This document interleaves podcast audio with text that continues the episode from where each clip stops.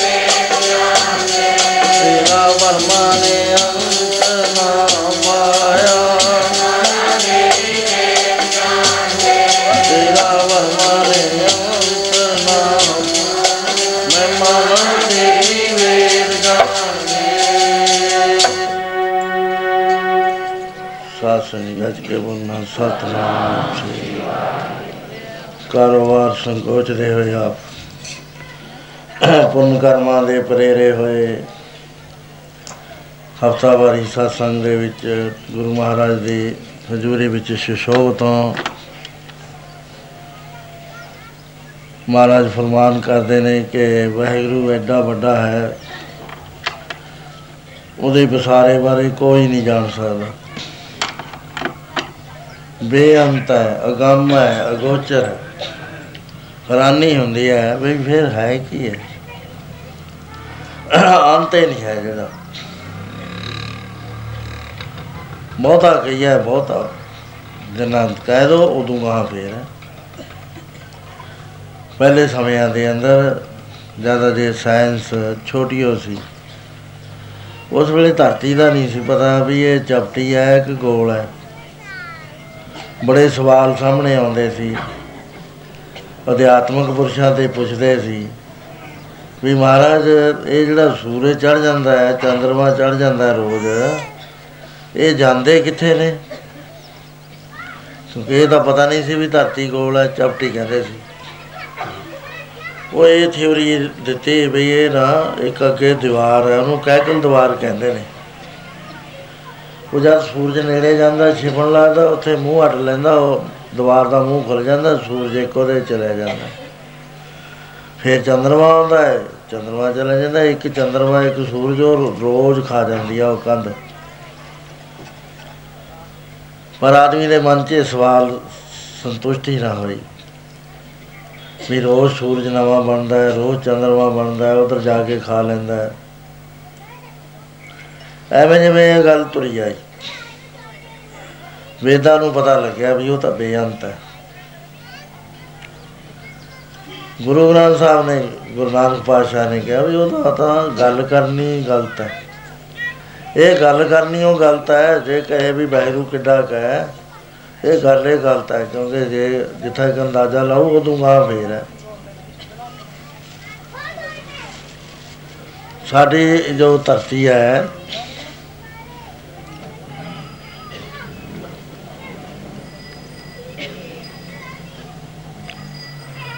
ਸਾਡੀ ਜੋ ਧਰਤੀ ਹੈ, ਇਹ ਕਈ ਕਰੋੜ ਛੋਟੇ ਛੋਟੇ ਤਾਰੇ ਸਿਤਾਰੇ ਦੇ ਇੱਕ ਤਾਰੇ ਹੁੰਦੇ ਨੇ, ਸਿਤਾਰੇ ਹੁੰਦੇ ਨੇ, ਉਹਨਾਂ ਦੇ ਵਿੱਚ ਇੱਕੋ ਹੀ ਧਰਤੀ ਹੈ। ਬਾਕੀ ਇਸ ਧਰਤੀ ਨੂੰ ਜੀਵਨ ਦਿੰਦੇ ਨੇ, ਮਨੁੱਖ ਨੂੰ ਚਲਾਉਂਦੀ ਹੈ ਬਾਕੀ ਦੇ ਤਾਰੇ ਸਿਤਾਰੇ, ਜਿਨ੍ਹਾਂ 'ਚੋਂ ਇਹਨਾਂ ਨੇ ਗਿਆਰਾਂ ਬਾਰਾਂ ਕੱਢੇ ਹੋਏ ਨੇ। ਬਈ ਮੰਗਲ ਦਾ ਅਸਰ ਮਨ 'ਤੇ ਕੀ ਹੁੰਦਾ ਹੈ,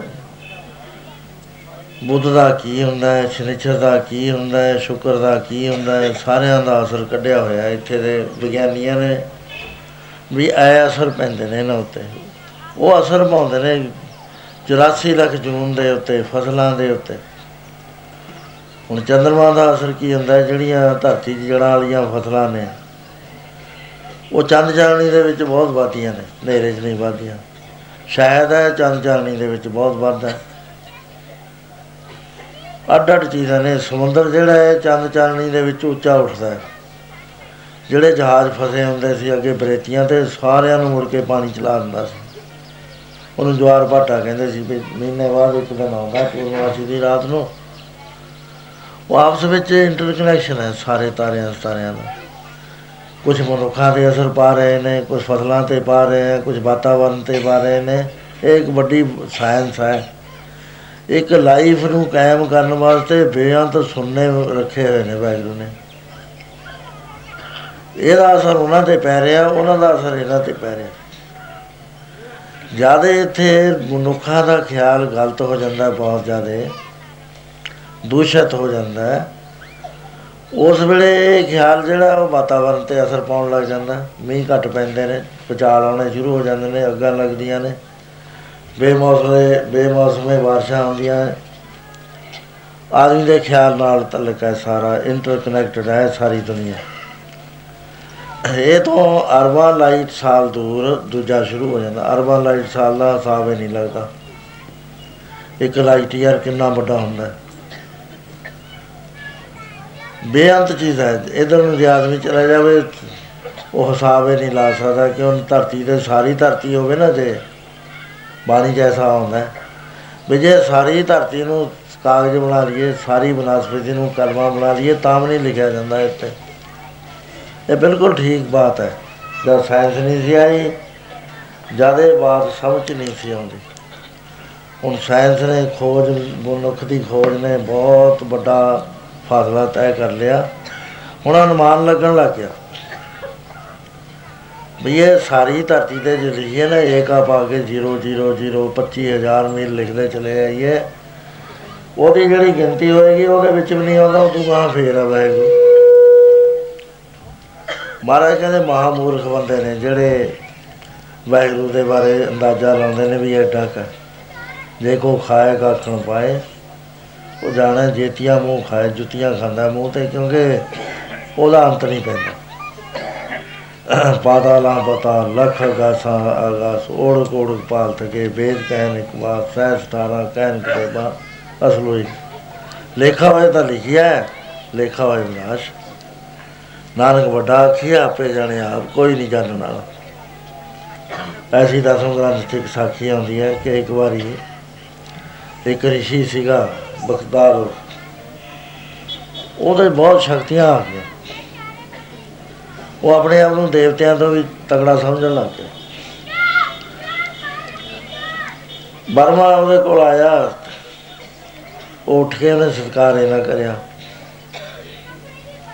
ਬੜਾ ਮਨ 'ਚ ਉਹਦੇ ਕਿਹਾ ਵੀ ਮੈਂ ਚਾਰ ਮੂੰਹਾਂ ਵਾਲਾ ਅਤੇ ਮੇਰਾ ਸਤਿਕਾਰ ਨਹੀਂ ਇਹਨੇ ਕਰਿਆ ਰਿਸ਼ੀ ਨੇ। ਰਿਸ਼ੀ ਦੇ ਮਨ 'ਚ ਬੜਾ ਅਭਿਮਾਨ, ਦੋਹਾਂ ਦੇ ਮਨਾਂ 'ਚ ਅਭਿਮਾਨ, ਉਹਦੇ ਉਸ ਤਰ੍ਹਾਂ ਦਾ, ਉਹਦੇ ਉਸ ਤਰ੍ਹਾਂ ਦਾ। ਪਰਮੇਸ਼ਰ ਨੇ ਦੋਏ ਚੱਕ ਕੇ ਨਵੇਂ ਬ੍ਰਹਮੰਡ 'ਚ ਲੈ ਗਿਆ ਇੱਕ ਚੁਟਕੀ ਦੇ ਵਿੱਚ। ਉੱਥੇ ਕੀ ਦੇਖਦਾ ਅੱਠ ਮੂੰਹਾਂ ਵਾਲਾ ਬਰਮ ਹੈ। ਉਹ ਕਹਿੰਦਾ ਚਾਰ ਵਾਲਾ ਆਇਆ, ਮੈਂ ਕਿਉਂ ਉੱਠਾਂ? ਉਹਨੇ ਰੱਬ ਦਾ ਸਤਿਕਾਰ ਕਰਿਆ। ਉੱਥੋਂ ਤਿੰਨਾਂ ਨੂੰ ਚੁੱਕ ਕੇ ਅਗਲੇ 'ਚ ਲੈ ਗਏ, ਉੱਥੇ ਅੱਠ ਵਾਰ ਮੂੰਹਾਂ ਵਾਲਾ ਬਰਮਾ, ਸੋਲ੍ਹਾਂ ਮੂੰਹਾਂ ਵਾਲਾ, ਬੱਤੀ ਮੂੰਹਾਂ ਵਾਲਾ, ਚੱਲਦੇ ਗਏ ਅੱਗੇ ਅੱਗੇ, ਚੌਂਹਠ ਮੂੰਹਾਂ ਵਾਲਾ, ਇੱਕ ਸੌ ਅਠਾਈ ਮੂੰਹਾਂ ਵਾਲਾ, ਦੋ ਸੌ ਛਪੰਜਾ ਮੂੰਹਾਂ ਵਾਲਾ। ਐਂ ਚੱਲਦੇ ਚੱਲਦੇ ਪੰਜ ਸੌ ਬਾਰਾਂ ਵਾਲੇ ਕੋਲ ਚਲੇ ਗਏ। ਉਹਨੇ ਕਿਹਾ ਵੀ ਇੰਨੇ ਵਰਮੇ ਆਏ ਨੇ, ਇੰਨੀਆਂ ਇੰਨਾ ਮੂੰਹਾਂ ਵਾਲੇ, ਵੀ ਮੇਰੇ ਕੋਲ ਆਏ ਨੇ, ਆਪਾਂ ਨੂੰ ਸਤਿਕਾਰ ਕਰਨਾ ਬਣਦਾ। ਉਹਨੇ ਉੱਠ ਕੇ ਸਤਿਕਾਰ ਕਰਿਆ। ਉਸ ਵੇਲੇ ਆਵਾਜ਼ ਆਈ, ਕਹਿੰਦੇ ਕੋਈ ਸਮਝ ਪਈ ਤੁਹਾਡੇ ਗੱਲ? ਤੂੰ ਚਾਰ ਮੂੰਹ ਲੈ ਕੇ ਇੰਨੇ ਬਿਮਾਨ ਵਿੱਚ ਹੀ ਦੇ ਗਾਹੀ ਗਾਹ ਕੁਦਰਤ ਦੇਖ ਮੇਰੀ, ਇੱਥੇ ਕਰੋੜ ਮੂੰਹਾਂ ਵਾਲਾ ਵੀ ਵਰਮ ਹੈ। ਇਹ ਐਂਡਲੈਸ ਚੀਜ਼ ਹੈ, ਨਹੀਂ ਐਂਡ ਆਉਂਦਾ। ਹੁਣ ਇਹ ਜਿਹੜੇ ਸਾਇੰਟਿਸਟ ਨੇ ਇਹਨਾਂ ਨੇ ਇਹਨਾਂ ਨੇ ਕਿਹਾ ਬਈ ਇੱਕ ਬ੍ਰਹਮੰਡ ਦਾ ਦੂਏ ਬ੍ਰਹਮੰਡ ਨਾਲੋਂ ਦੋ ਖਰਬ ਲਾਈਟ ਈਅਰ ਦੂਰੀ ਹੈ। ਇਹ ਤਾਂ ਹਿਸਾਬ ਕਿਤਾਬ 'ਚ ਨਹੀਂ ਆ ਸਕਦੀ, ਕੋਈ ਦੱਸੇ ਨਹੀਂ, ਮੈਂ ਵੀ ਨਹੀਂ ਦੱਸ ਸਕਦਾ। ਕੱਢੀ ਜਾਓ ਗਿਣਤੀ, ਉਹ ਬਹੁਤੀ ਬਣ ਗਈ ਹੈ। ਅਗਲਾ ਫੇਰ ਇੰਨੀ ਦੂਰ, ਅਗਲਾ ਫੇਰ ਇੰਨੀ ਦੂਰ, ਅਗਲਾ ਫੇਰ ਇੰਨੀ ਦੂਰ, ਨਾ ਇਹ ਕਿਤੇ ਮੁੱਕੇ ਸਿਲਸਿਲਾ। ਗੁਰੂ ਨਾਨਕ ਸਾਹਿਬ ਨੇ ਜਦੋਂ ਦਿਖਾਇਆ ਉਸਨੂੰ, ਪੀਰ ਦੇ ਲੜਕੇ ਨੂੰ, ਬਹਿਲੋਲ ਨੂੰ, ਉਹ ਲੱਖਾਂ ਦਾ ਦੇਖ ਲਏ, ਲੱਖਾਂ ਪਤਾਲ, ਲੱਖਾਂ ਆਕਾਸ਼, ਅੱਖ ਫਰਕ ਵਿੱਚ ਦਿਖਾਇਆ। ਅੱਖ ਚਮਣ 'ਚੋਂ ਚਮਣ ਇੰਨੇ ਚਿਰ 'ਚ ਦਿਖਾ 'ਤੇ ਚਮਕਣ ਜਿੰਨੇ ਚਿਰ। ਉਹਨੂੰ ਲੱਗਿਆ ਵੀ ਮੈਨੂੰ ਤਾਂ ਪਤਾ ਨਹੀਂ ਕਿੰਨੇ ਸਾਲ ਹੋ ਗਏ ਤੁਰਦੇ ਨੂੰ, ਮੈਂ ਤਾਂ ਥੱਕ ਗਿਆ। ਮਹਾਰਾਜ ਕਹਿੰਦਾ ਉਹ ਤਾਂ ਮਰ ਮੁਰ ਗਏ ਹੋਣੇ ਆ ਜਿਨ੍ਹਾਂ ਨੂੰ ਆਪਾਂ ਜਾ ਕੇ ਦੱਸਣਾ ਹੈ ਵੀ ਹੁਣ ਵਾਪਸ ਚਲੀਏ। ਮਹਾਰਾਜ ਕਹਿੰਦੇ ਤੇਰਾ ਪਿਓ ਜਿਉਂਦਾ, ਜੇ ਇਹ ਗੱਲ ਹੋਰ ਆ, ਉਹ ਗੱਲ ਹੋਰ ਹੈ। ਕੜਾਹੀ ਲੈ ਲਈ ਅਤੇ ਪ੍ਰਸ਼ਾਦ ਲੈਣਾ ਸ਼ੁਰੂ ਕਰਤਾ, ਭਰ ਗਈ ਕੜਾਹ ਪ੍ਰਸ਼ਾਦ ਨਾਲ, ਕਚਕੌਲ ਕਹਿੰਦੇ ਨੇ ਉਹਨੂੰ। ਉਹ ਜਦ ਅੱਖਾਂ ਖੋਲ੍ਹੀਆਂ ਉੱਥੇ ਪਿਓ ਵੀ ਬੈਠਾ, ਕੁਛ ਵੀ ਨਹੀਂ ਟਾਈਮ ਹੋਇਆ, ਦਸ ਬਾਰਾਂ ਮਿੰਟ ਹੋਏ ਸੀ। ਹੈਰਾਨ ਹੋ ਗਿਆ ਵੀ ਇਹ ਮੈਂ ਤਾਂ ਸਮਝਿਆ ਸੀ ਵੀ ਇਹ ਧੌਲੇ ਧੂਲੇ ਆ ਗਏ ਹੋਣੇ, ਬੁੜੇ ਮਰ ਗਏ ਹੋਣੇ ਨੇ। ਗੁਰੂ ਨਾਨਕ ਦੇ ਚਰਨਾਂ 'ਤੇ ਸਿਰ ਰੱਖਤਾ, ਕਹਿੰਦਾ ਇਹ ਖਾਸ ਅੱਲਾ ਹੈ, ਆਪ ਅੱਲਾ ਅੱਬਾ ਜਾਨ ਮਨ ਜਿਹੜੀ ਇਹ ਗੱਲ ਕਹਿੰਦੇ। ਮੈਂ ਤਾਂ ਥੱਕ ਗਿਆ ਬ੍ਰਹਮੰਡ ਦੇਖਦਾ ਦੇਖਦਾ। ਮਹਾਰਾਜ ਕਹਿੰਦੇ ਅੰਤ ਨਹੀਂ, ਇਹ ਅੰਤ ਨਾ ਜਾਣਾ ਕੋਈ ਬਹੁਤਾ ਕਹੀਏ ਬਹੁਤਾ ਹੋਏ। ਤੁਸੀਂ ਕਿਉਂ ਕਹਿੰਦੇ ਹੋ ਕੌਲੇ ਉਹ ਲੋਕੋ? ਚੌਦਾਂ ਨੇ, ਸੱਤ ਪਤਾਲ, ਸੱਤ ਆਕਾਸ਼, ਸੋ ਐਸਾ ਜੋ ਬੇਅੰਤ ਬਹਿਰੂ ਹੈ ਉਹਨੇ ਸ੍ਰਿਸ਼ਟੀਆਂ ਦੇ ਨਿਯਮ ਬਣਾਏ ਹੋਏ ਨੇ। ਫਿਰ ਹੈਰਾਨੀ ਦੀ ਗੱਲ ਇਹ ਹੈ ਕਿ ਆਪਣੇ ਬਣਾਏ ਹੋਏ ਜੀਵਾਂ ਨੂੰ ਮਿਲ ਵੀ ਜਾਂਦਾ, ਐਡਾ ਵੱਡਾ ਹੁੰਦਾ ਹੋਇਆ। ਪਿਆਰ ਦੇ ਨਾਲ ਧੰਨੇ ਦਾ ਪ੍ਰਸ਼ਾਦਾ ਛੱਡ ਲਿਆ, ਨਾਮਦੇਵ ਦਾ ਦੁੱਧ ਪੀ ਲਿਆ, ਨਾਮਦੇਵ ਦੀ ਗਊ ਜਿਉਂਦੀ ਕਰਨ ਵਾਸਤੇ ਆ ਗਿਆ, ਘਰ ਨੂੰ ਅੱਗ ਲਾ ਦਿੱਤੀ ਨਾਮਦੇਵ ਦੇ, ਛੱਪਰ ਬਣਾਉਣ ਆ ਗਿਆ। ਹੁਣ ਹੈਰਾਨੀ ਦੀ ਗੱਲ ਹੈ, ਇੱਕ ਪਾਸੇ ਤਾਂ ਉਹਦਾ ਆਦਮ ਤੇ ਨਹੀਂ, ਇੱਕ ਪਾਸੇ ਇੰਨਾ ਦਿਆਲੂ ਹੈ ਕਿ ਆਪਣੇ ਭਗਤਾਂ ਦੇ ਕੰਮ ਕਰਦਾ ਫਿਰਦਾ। ਸੋ ਉਹਦੀ ਕੁਦਰਤ ਨੂੰ ਕੋਈ ਨਹੀਂ ਜਾਣ ਸਕਦਾ, ਕਿੱਥੇ ਕਿੱਥੋਂ ਆਵੇ। ਕਹਿ ਰਹੇ ਕਹਿ ਮਾਏ ਸਮਾਵੇ, ਜੀ ਜਦ ਸਭ ਖਸਮ ਕੇ ਕੌਣ ਕੀਮਤ ਪਾਵੇ। ਅਤੇ ਕੌਣ ਹੈ ਜਿਹੜਾ ਦੱਸ ਸਕੂਗਾ? ਲੇਖਾ ਹੀ ਨਹੀਂ ਹੁੰਦਾ, ਲੇਖਾ ਸੋਚਣਾ ਹੀ ਗਲਤੀ ਹੈ, ਕਿਉਂਕਿ ਉਹ ਵਿਨਾਸ਼ ਹੋ ਜਾਣਾ। ਉਹ ਬੇਅੰਤਤਾ ਹੀ ਦੇਖ ਕੇ ਸੰਤ ਲੀਨ ਹੋ ਜਾਂਦੇ ਨੇ ਉਹਦੇ ਵਿੱਚ, ਉਹਦੀ ਮਹਿਮਾ 'ਚ ਲੀਨ ਹੋ ਜਾਂਦੇ, ਜਾਣਨ ਦਾ ਨਹੀਂ ਯਤਨ ਕਰਦੇ। ਹੁਣ ਦਸ ਕੁਇੰਟਲ ਲੂਣ ਪਾ ਕੇ, ਬੰਨ੍ਹ ਕੇ ਬੋਰੇ 'ਚ ਪਾ ਕੇ ਸਮੁੰਦਰ ਦਾ ਥਾਹ ਲੈਣ ਭੇਜਤਾ, ਸੰਗਲ ਬੰਨ੍ਹ ਦਿੱਤੇ ਵੀ ਖਿੱਚ ਲਾਂਗੇ। ਉਹ ਜਦ ਦੁਬਾਰਾ ਸੰਗਲ ਖਿੱਚੇ, ਸੰਗਲ ਤਾਂ ਆ ਗਏ, ਉਹ ਆਇਆ ਹੀ ਨਾ ਲੂਣ। ਲੂਣ ਕਿੱਥੇ ਗਿਆ? ਉਹ ਪਾਣੀ 'ਚ ਰਲ ਗਿਆ। ਐਸੇ ਤਰ੍ਹਾਂ ਨਾਲ ਜਿਹੜੇ ਰੱਬ ਦੇ ਪਿਆਰੇ ਨੇ ਉਹਦੇ ਵਿੱਚੇ ਰਲ ਜਾਂਦੇ ਨੇ। ਆ ਉਹਦਾ ਆਦੰਤ ਨਹੀਂ ਕੋਈ ਦੱਸ ਸਕਦਾ। ਕਈ ਪੁਸਤਕਾਂ ਵਾਲਿਆਂ ਨੇ ਲਿਖਿਆ ਬਈ ਸ਼ਾਇਦ ਵਾਹਿਗੁਰੂ ਨੂੰ ਨਾ ਪਤਾ ਹੋਵੇ ਵੀ ਮੈਂ ਕਿੱਡਾ ਕੁ ਵੱਡਾ, ਉਹਨਾਂ ਦੀ ਬੇਵਸੀ ਹੈ ਤਾਂ ਲਿਖਤਾ। ਮਹਾਰਾਜ ਕਹਿੰਦੇ ਜਿਹੜਾ ਸ੍ਰਿਸ਼ਟੀ ਸਾਜਦਾ ਹੈ, ਜਾਂ ਕਰਤਾ ਸ੍ਰਿਸ਼ਟੀ ਕੋ ਸਾਜੇ ਆਪੇ ਜਾਣੇ ਸੋਏ। ਉਹ ਆਪੇ ਜਾਣਦਾ ਵੀ ਕਿੰਨੀਆਂ ਕਹਿ ਕਿੱਥੇ ਬਸ ਵਸਦਾ ਹੁੰਦੀਆਂ ਨਹੀਂ, ਅੱਗੇ ਹੀ ਅੱਗੇ ਆ, ਅੱਗੇ ਬੇਅੰਤ ਹੈ। ਇਹਨੂੰ ਗੱਲ ਨੂੰ ਆਪਾਂ ਨਹੀਂ ਸਮਝ ਸਕਦੇ, ਸਾਡੇ ਸਮਝਣ ਵਾਲੀਆਂ ਹੋਰ ਗੱਲਾਂ ਨੇ। ਉਹ ਜੇ ਸਮਝਦੀ ਹੈ ਸਾਨੂੰ ਬੜਾ ਫਾਇਦਾ ਦਿੰਦੀ ਹੈ। ਉਹਦੇ ਬਾਰੇ ਮਹਾਰਾਜ ਜੀ ਨੇ ਇਸ ਤਰ੍ਹਾਂ ਫਰਮਾਨ ਕਰਿਆ ਕਿ ਪਿਆਰਿਓ ਸੰਸਾਰ ਤੁਸੀਂ ਆਏ ਹੋ, ਇਹ ਤੁਹਾਡੇ ਮਰਨ ਨਾਲ ਤੁਹਾਡਾ ਜੀਵਨ ਨਹੀਂ ਖਤਮ ਹੋਣਾ। ਇਹ ਕੱਪੜਾ ਹੈ, ਜਿਵੇਂ ਕੱਪੜੇ ਆਪਾਂ ਬਦਲ ਦਿੰਦੇ ਹਾਂ, ਐਂ ਕੱਪੜਾ ਹੈ।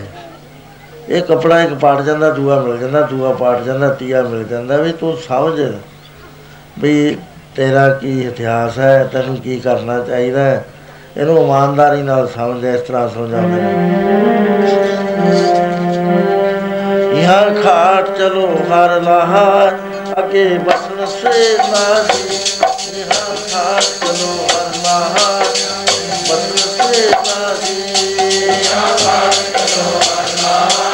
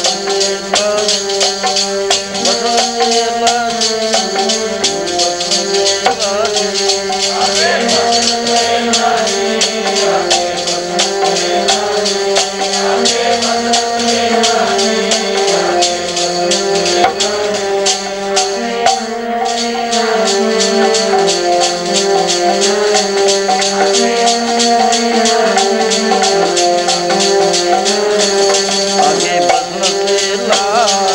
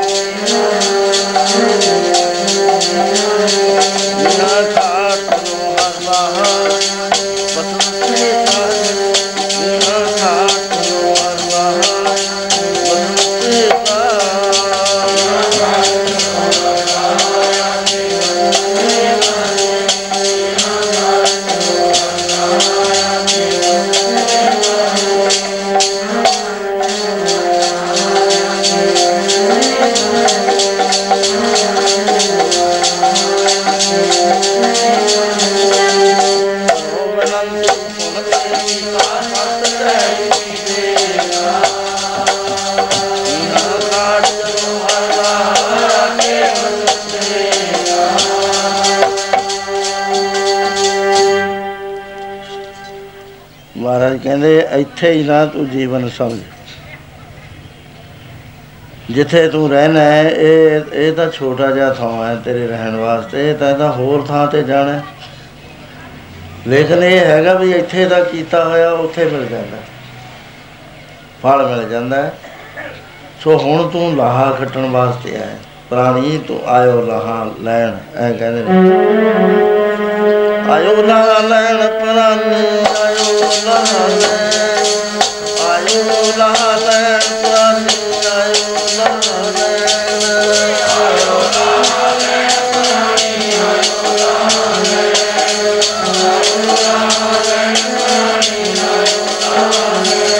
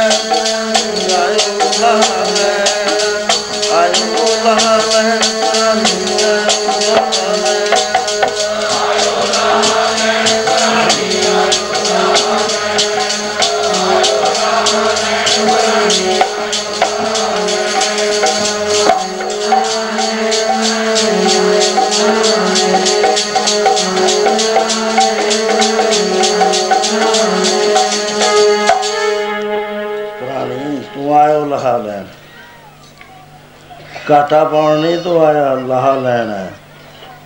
ਲਗਾ ਕਿਤਕ ਫਕੜੇ ਸਭ ਮੁਕਤੀ ਚੱਲੀ ਰਹਿਣ, ਇਹੋ ਜਿਹੇ ਉਲਟਾ ਕੰਮਾਂ 'ਚ ਲੱਗਿਆ ਹੋਇਆ। ਲਾਹਾ ਤਾਂ ਅਜੇ ਤੈਨੂੰ ਮਿਲਿਆ ਨਹੀਂ, ਤੂੰ ਤਾਂ ਘਾਟਾ ਪਾ ਰਿਹਾ।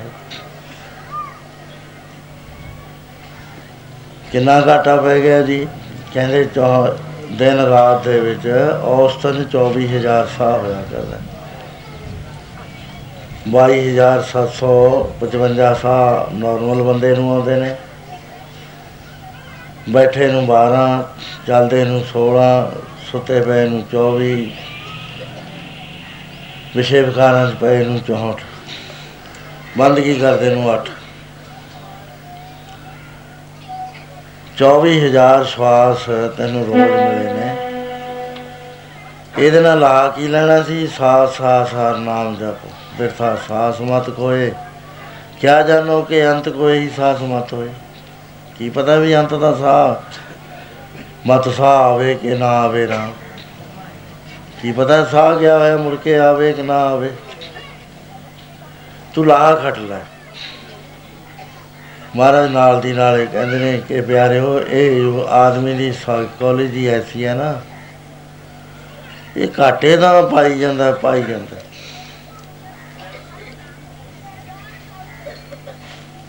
ਉਹਦੇ ਵਾਸਤੇ ਕਹਿੰਦਾ ਜਿਹੜਾ ਲਾਹੇ ਵਾਸਤੇ ਹੈ ਉਹਦੇ ਵਾਸਤੇ ਐ ਫਰਮਾਨ ਕਰਦੇ ਤੂੰ ਢਿੱਲੋ ਢਿਲਾਓ ਲਾਹੇ ਵਾਸਤੇ, ਤੂੰ ਢਿੱਲੋ ਢਿਲਾਓ ਲਾਹੇ ਵਾਸਤੇ।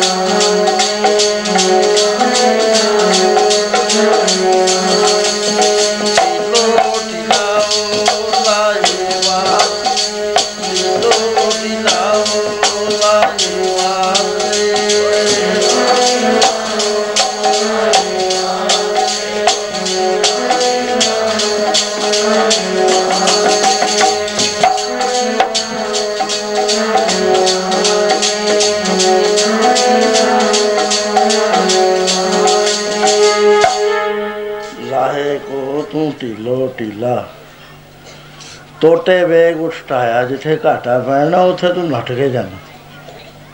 ਜਾਂ ਤਾਂ ਉਲਟੀ ਮਾਤਾ ਹੈ, ਸਮਝ ਨਹੀਂ ਆ ਰਹੀ ਗੱਲ। ਕੋਈ ਵੀ ਬੰਦਾ ਘਾਟੇ ਵਾਸਤੇ ਨਹੀਂ ਨੱਠਦਾ, ਪਰ ਆਮ ਬੰਦਾ ਦੇਖਿਆ ਪੈਸੇ ਦੇ ਘਾਟੇ ਵਾਸਤੇ ਵੀ ਨੱਠਿਆ ਫਿਰਦਾ।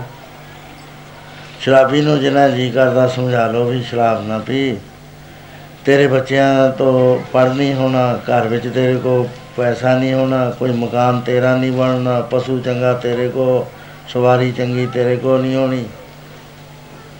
ਸਾਰੀਆਂ ਗੱਲਾਂ ਸੁਣੀ ਜਾਓ ਫਿਰ ਉੱਥੇ ਦਾ ਉੱਥੇ ਸਮਝਦਾ ਨਹੀਂ ਹੈ। ਤੋਟੇ ਵੇਗ ਉੱਠਦਾ ਆ, ਜਿੱਥੇ ਤੋਟਾ ਪੈਣਾ ਉੱਥੇ ਨੱਠਿਆ ਹੀ ਜਾਂਦਾ। ਚੌਵੀ ਹਜ਼ਾਰ ਸਵਾਸ ਰੋਜ਼ ਗਵਾਰਦਾ ਰੋਜ਼ ਗਵਾਰਦਾ। ਕਿੰਨੇ ਗਲਾਹੇ ਵਿੱਚ ਆਏ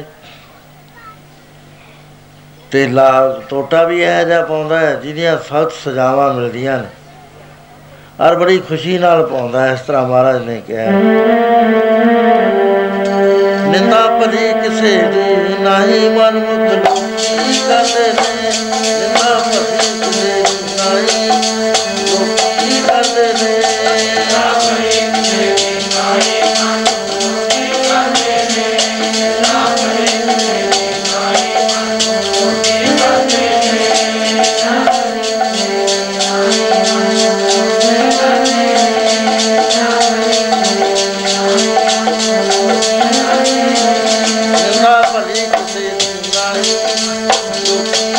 Amen.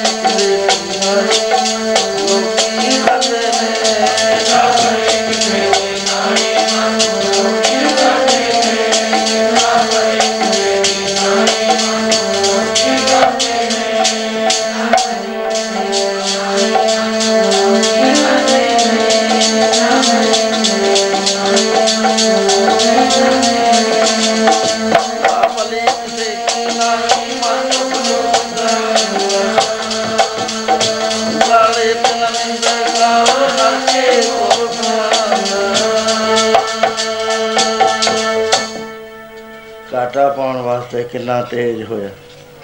ਬੰਦਾ ਟੋਲਦਾ ਫਿਰਦਾ ਹੈ, ਕਹਿੰਦਾ ਵੀ ਇਹ ਮੇਰੀ ਗੱਲ ਸੁਣ ਲੈ, ਨਿੰਦਿਆ ਕਰਕੇ ਖੁਸ਼ੀ ਆਉਂਦੀ ਆ ਮਨ 'ਚ। ਰਿਜ਼ਲਟ ਕੀ ਨਿੰਦਾ? ਮਹਾਰਾਜ ਕਹਿੰਦੇ ਮੂੰਹ ਕਾਲੇ ਅਤੇ ਘੋਰ ਕੁੰਭੀ ਨਰਕ 'ਚ ਵਾਸਾ ਹੁੰਦਾ। ਕਹਿੰਦੇ ਲਾਹੇ ਕੋਸੂ ਢੀਲਾ ਢੀਲਾ, ਜੇ ਸਤਸੰਗ 'ਤੇ ਜਾਣਾ ਮੈਨੂੰ ਤਾਂ ਕੰਮ ਆ, ਕੋਈ ਨਾ ਕੋਈ ਕੰਮ ਸਾਹਮਣੇ ਆ ਜਾਏਗਾ। ਜਿੱਥੇ ਘਾਟੇ ਦੇ ਸੌਦੇ ਨੇ ਦੌੜਿਆ ਹੀ ਜਾਏਗਾ, ਉੱਥੇ ਨੱਠਿਆ ਹੀ ਜਾਏਗਾ। ਕਹਿੰਦੇ ਬਹੁਤ ਸ਼ੇਰ ਹੈ ਤੂੰ, ਨਾਮ ਕੀ ਵੇਲਾ ਪੈ ਪੈ ਸੋਇਆ, ਬੁਰੇ ਕਾਮ ਕੋ ਉੱਠ ਸੋਇਆ। ਬੁਰੇ ਕੰਮਾਂ ਵਾਸਤੇ ਉੱਠ ਕੇ ਖੜਾ ਹੋ ਜਾਂਦਾ। ਕਿਉਂ ਪਤਾ ਨਹੀਂ ਹੈ। ਮਹਾਂਪੁਰਸ਼ ਨੂੰ ਵਾਰ ਵਾਰ ਦੱਸਦੇ ਆ, ਪਿਆਰਿਆ ਘਾਟਾ ਨਾ ਪਾ, ਤੇਰੇ ਸਾਸ ਲੰਘਦੇ ਤੁਰੇ ਜਾ ਰਹੇ ਨੇ। ਹਰ ਰੋਜ਼ ਤੇਰੇ ਚੌਵੀ ਹਜ਼ਾਰ ਸਾਸ ਘੱਟ ਜਾਂਦੇ ਨੇ, ਜਿਹੜੇ ਦਿੱਤੇ ਨੇ ਤਾਂ ਮੁੱਕਣੇ ਹੀ ਨੇ। ਫਿਰ ਸੌ ਸਾਲ ਦੀ ਉਮਰ ਹੋਵੇ ਤਾਂ ਆਦਮੀ ਨੂੰ ਅਠਾਸੀ ਕਰੋੜ ਛਿਆਹਠ ਲੱਖ ਸਾਲ ਸਵਾਸ ਮਿਲਦਾ। ਕਿੰਨਾ ਬੜਾ ਸਾਸ ਹੈ, ਲੰਬਾ। ਜੇ ਭਲਾ ਪੰਝੱਤਰ ਸਾਲ ਦੀ ਉਮਰ ਹੋਵੇ ਤਾਂ ਛਿਆਹਠ ਕਰੋੜ ਚੁਤਾਲੀ ਲੱਖ ਛਿਆਹਠ ਕਰੋੜ ਕਿਹੜਾ ਥੋੜ੍ਹਾ ਸਵਾਸ ਹੈ, ਇਹ ਚੁਤਾਲੀ ਕਰੋੜ ਹੈ ਨਾ ਲੱਖ ਹੈ। ਪਰ ਇਹ ਸਾਰਾ ਬਾਦਸ਼ਾਹ ਬਣਾਉਂਦਾ, ਇੱਕ ਸਾਖੀ 'ਚ ਆਉਂਦਾ ਹੈ। ਮਹਾਰਾਜ ਜੀ ਦੱਸਿਆ ਕਰਦੇ, ਇੱਕ ਲਕੜਾਰਾ ਜੰਗਲ 'ਚ ਲੱਕੜਾਂ ਵੱਢ ਰਿਹਾ, ਗਰਮੀ ਦਾ ਮਹੀਨਾ। ਇੱਕ ਰਾਜਾ ਸ਼ਿਕਾਰ ਖੇਲਦਾ ਖੇਲਦਾ ਦਿਸ਼ਾ ਭਰਮਣ ਹੋਣ ਕਰਕੇ ਦੂਰ ਨਿਕਲ ਗਿਆ ਅਤੇ ਉਸ ਨੂੰ ਪਾਣੀ ਦੀ ਪਿਆਸ ਲੱਗੀ। ਘੋੜਾ ਲੈ ਕੇ ਦੌੜਿਆ ਫਿਰਦਾ ਵੀ ਇੱਥੇ ਲੱਭਦੇ ਇੱਥੇ ਲੱਭਦੇ, ਪਰ ਪਾਣੀ ਕਿਤੇ ਨਾ ਲੱਭਿਆ। ਅਖੀਰ ਉਹਨੇ ਸ਼ਾਂਤ ਹੋ ਕੇ ਸੁਣਿਆ ਤਾਂ ਆਵਾਜ਼ ਆਈ ਠੱਕ ਠੱਕ ਠੱਕ ਠੱਕ। ਅੱਛਾ, ਜਾਣ ਗਿਆ ਵੀ ਕੋਈ ਲੱਕੜਹਾਰਾ ਲੱਕੜਾਂ ਮੜ ਰਿਹਾ ਜੰਗਲ 'ਚ। ਆਵਾਜ਼ ਦੀ ਸੇਧ ਚਲਿਆ ਗਿਆ, ਦੇਖ ਲਿਆ ਉਹ ਲੱਕੜਹਾਰਾ। ਅਤੇ ਉਸ ਤੋਂ ਬਾਅਦ ਉਹਨੇ ਕਿਹਾ ਕੋਲ ਜਾ ਕੇ ਵੀ ਦੇਖੋ ਮੈਂ ਰਾਜਾ, ਮੇਰਾ ਗਲ ਸੁੱਕ ਗਿਆ, ਜੀ ਮੇਰੀ ਮੁੜੀ ਜਾ ਰਹੀ ਹੈ, ਬੋਲ ਮੇ ਤੇ ਹੁੰਦਾ ਨਹੀਂ, ਅਤੇ ਮੈਨੂੰ ਪਾਣੀ ਪਿਲਾ, ਇਸ਼ਾਰੇ ਕਰਦਾ। ਕਲਗੀਰ ਵੱਲ ਹੱਥ ਲਾ ਕੇ ਦੱਸਦਾ ਮੈਂ ਰਾਜਾ। ਲਗੜਾ ਰਿਹਾ ਸਮਝ ਗਿਆ ਵੀ ਕੋਈ ਰਾਜਾ ਹੈ, ਅਮੀਰ ਆਦਮੀ ਹੈ, ਪਾਣੀ ਮੰਗਦਾ। ਤੋ ਉਸਨੇ ਆਪਣੇ ਕੂਨੇ ਵਿੱਚੋਂ ਪਾਣੀ ਪਿਲਾਇਆ, ਠੰਡਾ ਪਾਣੀ। ਰਾਜਾ ਪ੍ਰਸੰਨ ਹੋ ਗਿਆ, ਕਹਿਣ ਲੱਗਾ ਲਕੜਹਾਰੇ ਤਾਂ ਮੇਰੇ ਤਾਂ ਬੜਾ ਪਰਉਪਕਾਰ ਕਰਿਆ, ਕਿਉਂਕਿ ਪਾਣੀ ਨਾ ਅੱਗੇ ਕਿਤੇ ਲੱਭਦਾ ਨਾ ਪਿੱਛੇ ਲੱਭਦਾ, ਤੇਰੇ ਪਾਣੀ ਕਰਕੇ ਮੇਰੀ ਜਾਨ ਬਚੀ ਹੈ। ਮੈਂ ਰਾਜਾ ਇਸ ਦੇਸ਼ ਦਾ, ਤੂੰ ਮੇਰੇ ਦਰਬਾਰ 'ਚ ਆਈ, ਮੈਂ ਤੈਨੂੰ ਇਹਦਾ ਬਦਲਾ ਦੇਣਾ ਚਾਹੂੰਗਾ।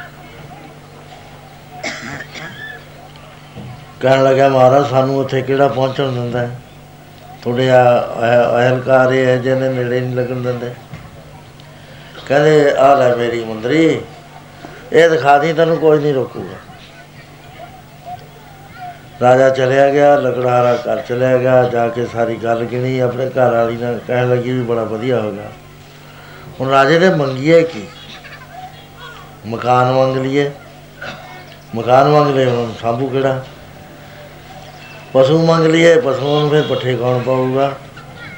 ਸਾਰੀ ਰਾਤ ਸੋਚੀਏ। ਅਖੀਰ ਫੈਸਲਾ ਹੋਇਆ ਵੀ ਰਾਜਾ ਜਿਹੜਾ ਕੁਝ ਦੇ ਦੂਗਾ ਉਹੀ ਲੈ ਲਾਂਗੇ, ਕੋਈ ਚੰਗਾ ਚੰਗਾ ਹੀ ਦਊ। ਉਹ ਘਰ ਵਾਲੀ ਕਹਿੰਦੀ ਹਾਂ ਠੀਕ ਹੈ, ਕੁਝ ਤਾਂ ਚੰਗਾ ਦਊਗਾ ਜੀ, ਆਪਾਂ ਗਵਾਰ ਲੋਕ ਹਾਂ, ਆਪਾਂ ਨੂੰ ਮੰਗਣਾ ਵੀ ਨਹੀਂ ਆਉਂਦਾ।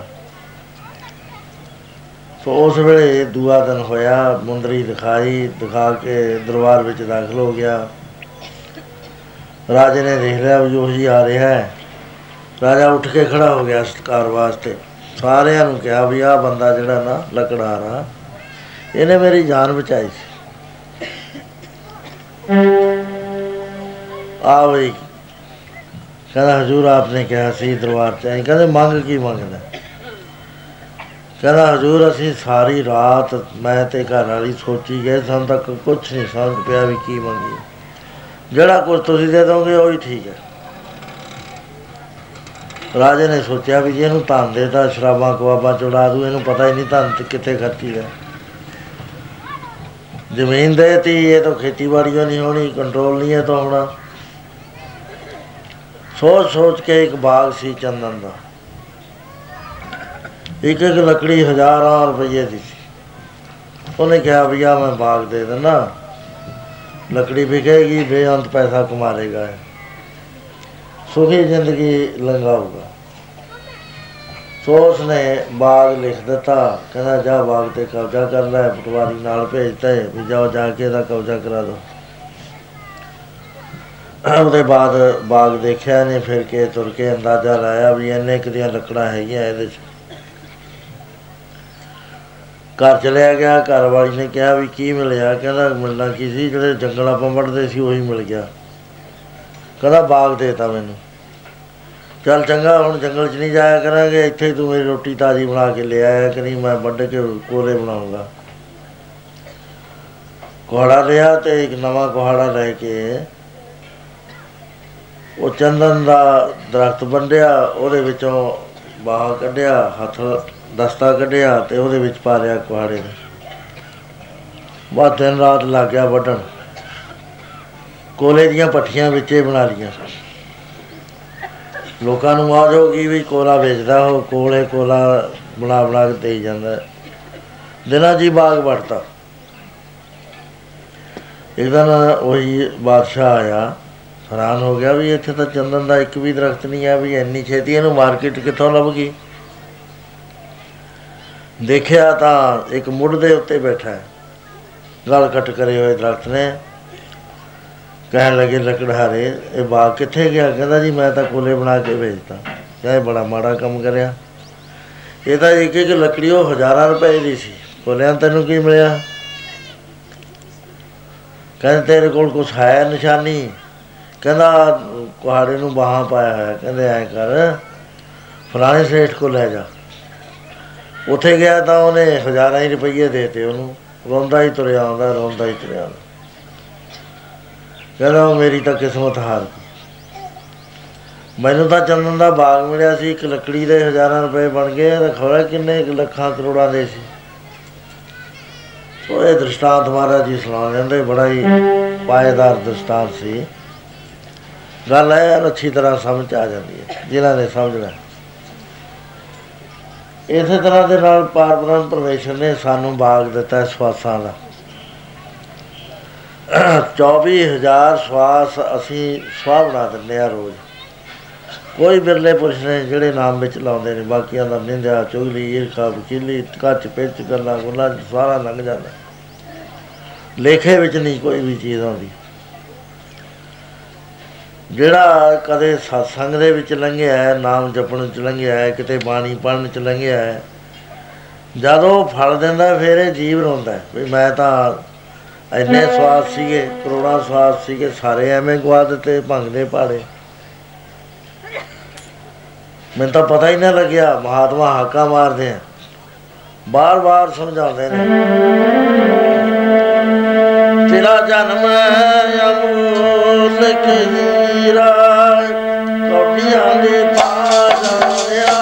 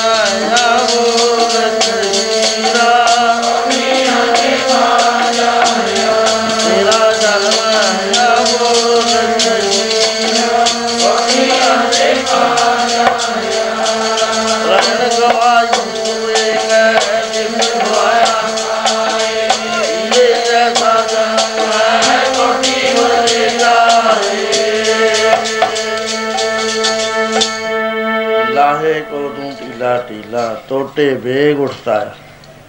ਜਿੱਥੇ ਘਾਟੇ ਪੈਣੇ ਨੇ ਨੱਠਿਆ ਹੀ ਫਿਰਦਾ ਨੱਠਿਆ ਹੀ ਫਿਰਦਾ। ਸੰਤ ਸਮਝਾਉਂਦੇ ਨੇ, ਬਾਣੀ ਸਮਝਾਉਂਦੀ ਹੈ, ਕੁਰਾਨ ਸ਼ਰੀਫ 'ਚ ਸਮਝਾਉਂਦਾ, ਬਾਈਬਲ ਸਮਝਾਉਂਦੀ ਹੈ, ਚਾਰੇ ਵੇਦ ਸਮਝਾਉਂਦੇ ਨੇ, ਸਾਰੇ ਧਰਮ ਗ੍ਰੰਥ ਮਹਾਂਪੁਰਸ਼ ਸਮਝਾਉਂਦੇ ਨੇ। ਪਰ ਕੀ ਕਮਾਲ ਵੀ ਜੇ ਮਜ਼ਾਰ ਹੈ ਕਦੇ ਆਪਣਾ ਮਨ ਮੋੜ ਲਵੇ, ਉੱਥੇ ਹੀ ਰਹਿੰਦਾ। ਉਹਦੇ ਵਿੱਚੇ ਗੁਲਤਾਨ ਹੈ, ਦੂਸਰੇ ਰਸ ਦਾ ਇਹਨੂੰ ਪਤਾ ਹੀ ਨਹੀਂ ਹੈ ਵੀ ਕੋਈ ਰਸ ਹੋਰ ਵੀ ਹੁੰਦਾ। ਉੱਥੇ ਹੀ ਸ਼ਰਾਬਾਂ ਕਬਾਬਾਂ ਪੀ ਕੇ ਆਪਣਾ ਸਮਾਂ ਬਰਬਾਦ ਕਰ ਰਹੇ। ਸੋ ਇਸ ਤਰ੍ਹਾਂ ਦੇ ਨਾਲ ਆਇਆ ਤਾਂ ਲਾਹੇ ਵਾਸਤੇ ਸੀ। ਯਾ ਜਗ ਮੈਂ ਇੱਕ ਇੱਕ ਹੋ ਆਇਆ, ਹੋ ਕੀ ਗਿਆ ਜਨਮਤ ਮੋਇਓ ਮੋਹਣੀ ਮਾਇਆ। ਪਤਾ ਹੀ ਨਹੀਂ ਲੱਗਣ ਦਿੱਤਾ ਮਾਇਆ ਨੇ ਸਾਰੀ। ਐਸਾ ਨਸ਼ਾ ਚਾੜ੍ਹਤਾ ਡੰਗ ਮਾਰ ਕੇ, ਮਾਇਆ ਮਮਤਾ ਮੋਹਣੀ ਜਿਨ ਬਿਨ ਦੰਤਾ ਜਗ ਖਾਇਆ। ਮਨਮੁਖ ਖਾਧੇ ਗੁਰਮੁਖ ਉਧਰੇ, ਸਭ ਤਿੰਨ ਸੱਚ ਨਾਮ ਚਿਤਲਾਏ। ਪਤਾ ਹੀ ਨਹੀਂ ਲੱਗਿਆ ਕਿਹੜੇ ਵੇਲੇ ਉਮਰ ਬੀਤ ਗਈ। ਆਹੀ ਪਤਾ ਲੱਗਿਆ ਵੀ ਚੱਲੋ ਚੱਲੋ ਹੋ ਵੀ ਲੈ ਵੀ ਮੈਂ ਤਾਂ ਚੱਲਿਆ।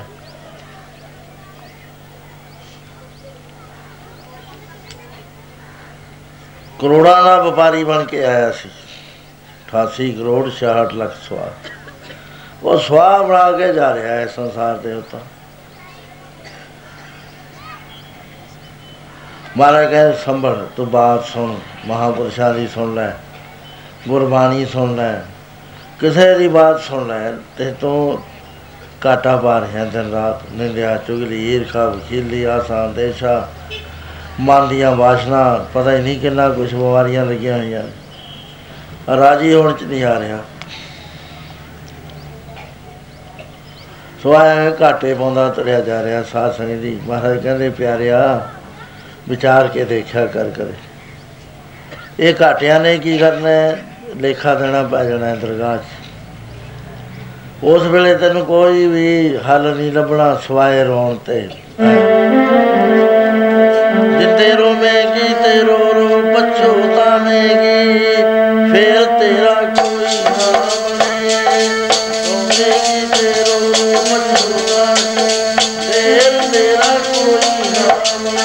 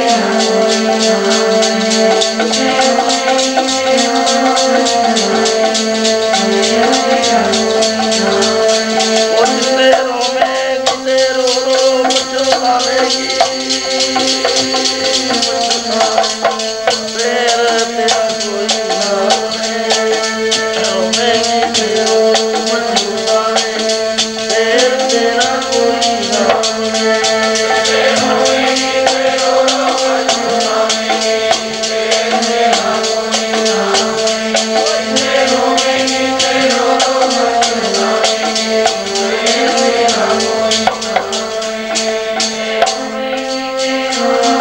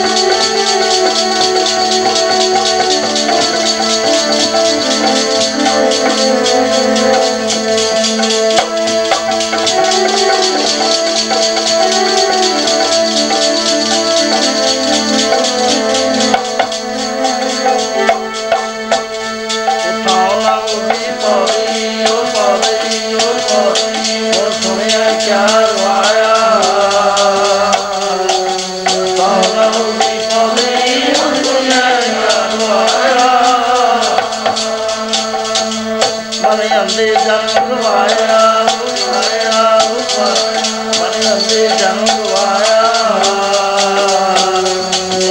ਜਨਮ ਗਵਾਇਆ ਮਨ ਅੰਦੇ ਜਨਮ ਗਵਾਇਆ।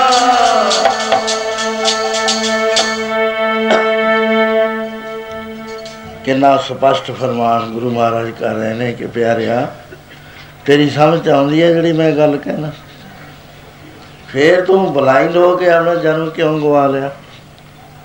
ਆਇਆ ਤਾਂ ਸੀ ਤੂੰ ਇੱਥੇ ਲਾਹਾ ਲੈਣ ਵਾਸਤੇ, ਭਈ ਪ੍ਰਾਪਤ ਮਾਨੁੱਖ ਦੇਹੁਰੀਆ ਗੋਬਿੰਦ ਮਿਲਣ ਕੀ ਇਹ ਤੇਰੀ ਵਰੀਆ, ਅਵਰ ਕਾਜ ਤੇਰੇ ਕਿਤੇ ਨਾ ਕਾਮ ਮਿਲ ਸਾਧ ਸੰਗਤ ਭੱਜ ਕੇ ਹੋਣਾ ਸਰੰਜਾਮ ਲਾਗ ਪਾਉ ਜਲ ਤਰਨ ਗਿਆ ਜਨਮ ਵਿਰਥਾ ਜਾਤ ਰੰਗਵਾਇਆ। ਕਿ ਛੇ ਲਾਈਨਾਂ ਨੇ, ਇਹ ਛੇਆਂ ਨੂੰ ਜੇ ਅਪਣਾ ਲਵੇ ਤਾਂ ਵੀ ਤੇਰਾ ਭਲਾ ਹੋ ਜਾਵੇ।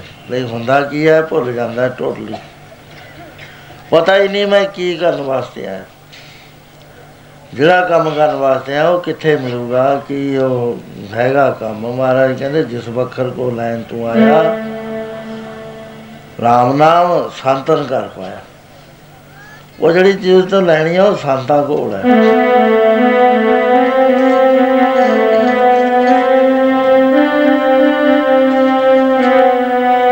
ਵੱਖਰ ਲੈਣ ਤੂੰ ਆਇਆ ਮੇਰੇ ਘਰ ਸਾਧੂਆਂ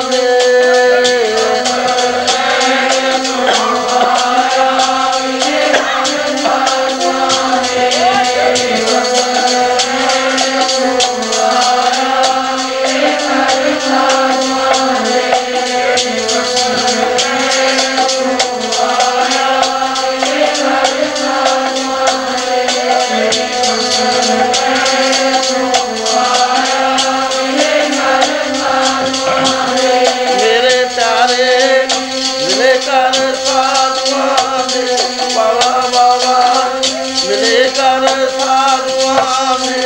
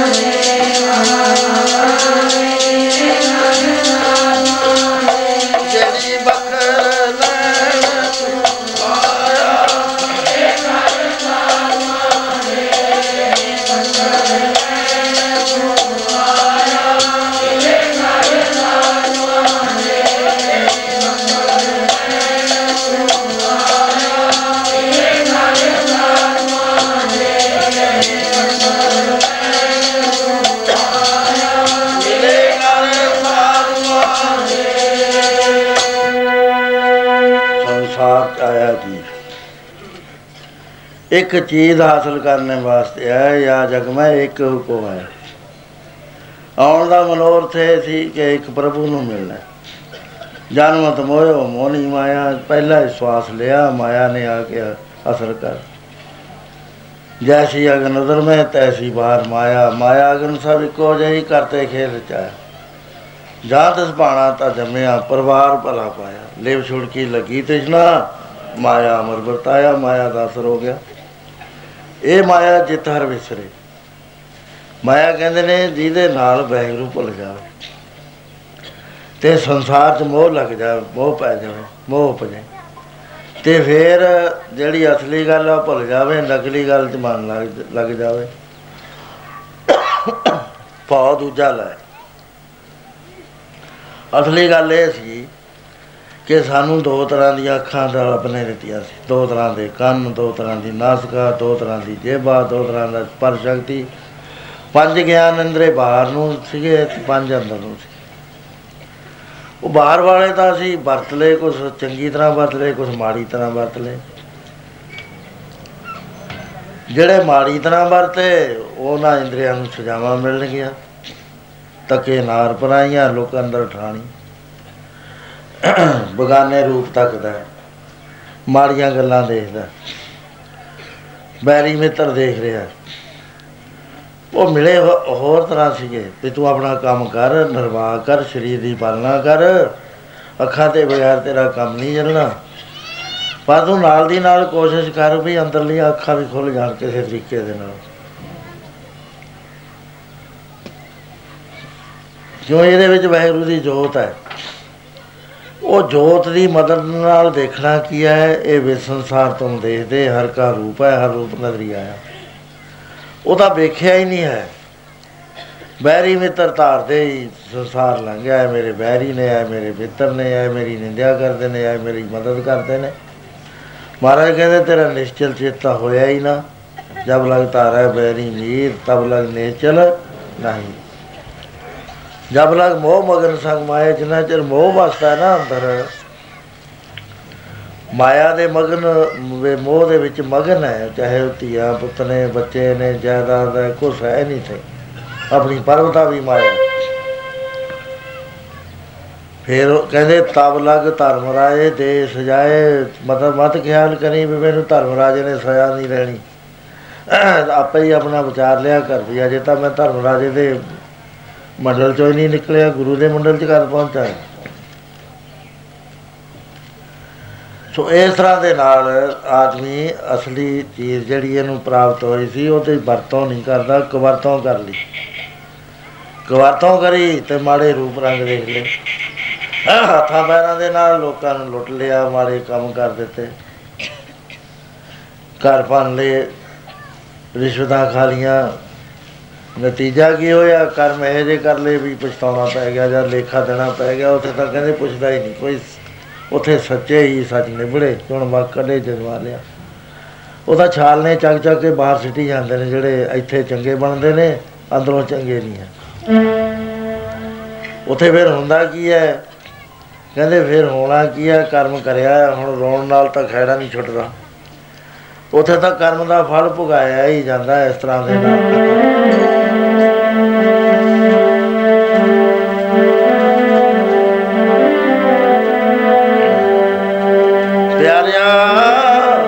ਜਾਗੇ ਵਿੱਚ ਦਰਗਾਹ ਪਿਆਰਿਆ, ਜਾਗੇ ਵਿੱਚ ਦਰਗਾਹ ਪਿਆਰਿਆ, ਜਾਗੇ ਵਿੱਚ ਦਰਗਾਹ।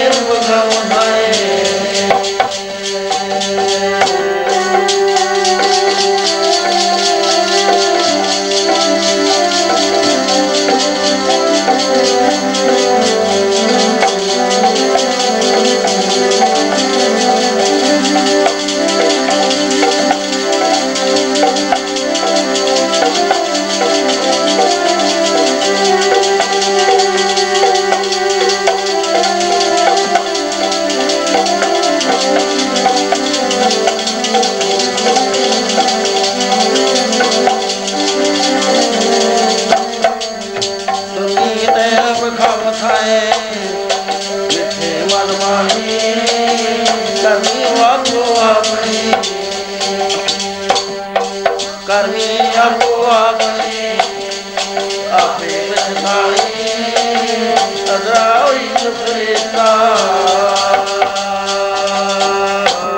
ਸਦਾ ਹੀ ਸੁਖਰੇਤਾ ਪੀਰੇ ਖਾਣੀ ਸਦਾ ਹੋਈ ਸੁਖਰੇਤਾ ਕਰ ਲਏ ਲੇਖਾ ਪੀਰ ਸੁਟੈ ਨਾਨਕ ਅਰਜਨ ਤੇ। ਉਹ ਦੁਨੀਆ ਜਿਹੜੀ ਹੈ ਇਹਦੇ ਧਿਆਨ 'ਚੋਂ ਜਾਂਦੀ ਰਹਿੰਦੀ ਆ। ਆਇਆ ਤਾਂ ਸੀ ਲਾਹਾ ਲੈਣ, ਮਹਾਰਾਜ ਕਹਿੰਦੇ ਲਾਹੇ ਨੂੰ ਹੋ ਗਿਆ ਢਿੱਲਾ ਢਿੱਲਾ, ਲਾਹੇ ਕੋ ਤੂੰ ਢਿੱਲਾ ਢਿੱਲਾ। ਤੋਟੇ ਵੇਗ ਉਠਟਾਇਆ, ਜਿੱਥੇ ਘਾਟੇ ਸੀ ਉੱਥੇ ਨੱਠਿਆ ਹੀ ਜਾਂਦਾ। ਹੁਣ ਕੰਮ ਕੀ ਸੀ? ਆ ਜਗ ਮੇਖ ਕੇ ਗਵਾਇਆ, ਵਾਹਿਗੁਰੂ ਨੂੰ ਮਿਲਣ ਆਇਆ ਸੀ। ਭਈ ਪ੍ਰਾਪਤ ਮਾਨੁੱਖ ਦੇ ਹੋ ਰਿਹਾ, ਗੋਬਿੰਦ ਮਿਲਣ ਕੀ ਇਹ ਤੇਰੀ ਵਰੀ। ਅਬਰ ਕਾਜ ਤੇਰੇ ਕਿਤੇ ਨਾ ਕਾਸ਼, ਜਿਹੜੇ ਕੰਮਾਂ 'ਚ ਲੱਗਿਆ ਹੋਇਆ ਉਹ ਵਰਥਲੈਸ। ਅਤੇ ਕਰਨਾ ਕੀ ਸੀ? ਸਾਧ ਸੰਗਤ ਭਜ ਕੇਵਲ ਨਾਮ, ਸਾਧੂਆਂ ਦੀ ਸੰਗਤ ਕਰਕੇ ਨਾਮ ਭਜਨਾ ਸੀ। ਹੋਇਆ ਕਿ ਦੂਜੇ ਪਾਸੇ ਪੈ ਗਿਆ। ਮਹਾਰਾਜ ਕਹਿੰਦੇ ਜਿਸ ਵੱਖਰ ਕੋ ਲੈਣ ਤੋਂ ਆਇਆ, ਜਿਹੜੀ ਚੀਜ਼ ਲੈਣ ਆਇਆ ਸੀ ਉਹ ਸਾਧੂਆਂ ਦੇ ਘਰੋਂ ਮਿਲਦੀ ਆ। ਉਹ ਕੀ ਹੈ? ਨਾਮ ਹੈ। ਸਾਡੇ ਜਿਸ ਸੁਸਾਇਟੀ 'ਚ ਅਸੀਂ ਬੈਠੇ ਹਾਂ, ਸਾਨੂੰ ਗੁਰੂ ਗ੍ਰੰਥ ਸਾਹਿਬ ਤੋਂ ਪੰਜ ਪਿਆਰੇ ਅੰਮ੍ਰਿਤ ਛਕਾ ਕੇ ਮੰਤਰ ਦਿੰਦੇ ਨੇ। ਉਹ ਮੰਤਰ ਦੇ ਜਾਪ ਨਾਲ ਉਹ ਚੀਜ਼ ਅੰਦਰੋਂ ਹੀ ਕੱਢਣੀ ਪੈਂਦੀ ਆ, ਬਾਹਰ ਨਹੀਂ ਆ। ਨਾਮ ਨਾਮ ਸਭ ਦੇ ਅੰਦਰ ਹੈ। ਨਾਮ ਦੇ ਬਾਰੇ ਗੱਲ ਕਰੋ। ਇੱਥੇ ਮੈਂ ਕਰਨ ਲੱਗ ਗਿਆ ਸੀ, ਬੜੇ ਇੱਥੇ ਪੁਰਾਣੇ ਬੰਦੇ ਜੇ ਜਾਣਦੇ ਹੋਣਗੇ। ਗੱਲ ਚੱਲ ਪਈ ਇਹ ਉੱਨੀ ਸੌ ਤਰੇਹਠ ਦੇ ਵਿੱਚ ਵੀ ਨਾਮ ਕੀ ਹੈ। ਆਪਣੀ ਆਪਣੀ ਗੱਲ ਕਰਨ, ਕੋਈ ਸੈਟਿਸਫਾਈਡ ਨਾ ਹੋਵੇ। ਮੈਨੂੰ ਕਹਿੰਦੇ ਤੁਸੀਂ ਕਰੋ, ਮੈਂ ਵੀ ਕੋਈ ਅਸੂਲ ਬਣ ਲਓ। ਇਹ ਗੱਲ ਇੰਨੀ ਛੋਟੀ ਨਹੀਂ ਵੀ ਜਿਹੜੀ ਐਵੇਂ ਨਿਬੜ ਜੂ। ਇੱਕ ਤਾਂ ਇਹ ਹੈ ਵੀ ਜਦ ਮੈਂ ਬੋਲਦਾ ਹੋਵਾਂ, ਕਿਸੇ ਨੇ ਵਿਚਾਲੇ ਟੋ ਗੱਲ ਨਹੀਂ ਕਰਨੀ, ਲਿੰਕ ਨਹੀਂ ਤੋੜਨਾ। ਸੁਣੀ ਜਾਓ ਸੁਣੀ ਜਾਓ ਕਾਗਜ਼ਾਂ 'ਤੇ ਲਿਖੀ ਜਾਓ। ਜਿੰਨੇ ਸ਼ੰਕੇ ਨੇ ਸਾਰੇ ਮੈਨੂੰ ਹੈਂਡਓਵਰ ਕਰ ਦਿਉ। ਇਵੇਂ ਹੋਣਾ ਅੱਧਾ ਘੰਟਾ ਬੋਲਣਾ, ਉਹ ਤੋਂ ਬਾਅਦ ਲਿਖ ਲੈਣੇ, ਲਿਖ ਕੇ ਮੇਰੇ ਜੇਬ 'ਚ ਪਾ ਦੇਣੇ। ਕਿਸੇ ਦਾ ਨੰਬਰ ਦਸੀ 'ਤੇ ਨਹੀਂ ਆਉਣਾ, ਕਿਸੇ ਦਾ ਪੰਜੀ 'ਤੇ ਨਹੀਂ, ਕਿਸੇ ਦਾ ਦੂਜੇ 'ਤੇ ਨਹੀਂ ਆ ਜਾਣਾ। ਉਹ ਮੈਂ ਫਿਰ ਉਹਦੇ ਉੱਤੇ ਬੋਲਣਾ, ਫਿਰ ਬੋਲਣਾ, ਫਿਰ ਬੋਲਣਾ। ਅਖੀਰ ਜਿੱਥੇ ਨਾਮ ਮਿਲਦਾ ਹੈ ਨਾ ਗੁਰੂ, ਉਹਦੇ ਉੱਤੇ ਸਹਿਮਤੀ ਬੜੀ ਔਖੀ ਹੋਵੇ। ਵਿੱਚੇ ਦਾ ਰਾਧਾ ਸਵਾਮੀ ਬੈਠੇ, ਵਿੱਚੇ ਨਾਮਧਾਰੀ ਸਿੰਘ, ਵਿੱਚੇ ਦੇਹਧਾਰੀ ਗੁਰੂਆਂ ਵਾਲੇ ਸੇਵਕ, ਸੰਨਿਆਸੀਆਂ ਦੇ, ਹੋਰਾਂ ਦੇ, ਸਾਧੂਆਂ ਦੇ ਸੇਵਕ, ਸਿੰਘ ਸਬਜੇ, ਦੂਸਰੇ ਹਰੇਕ ਤਰ੍ਹਾਂ ਦੇ ਜਥੇ ਵਾਲੇ ਸਿੰਘ।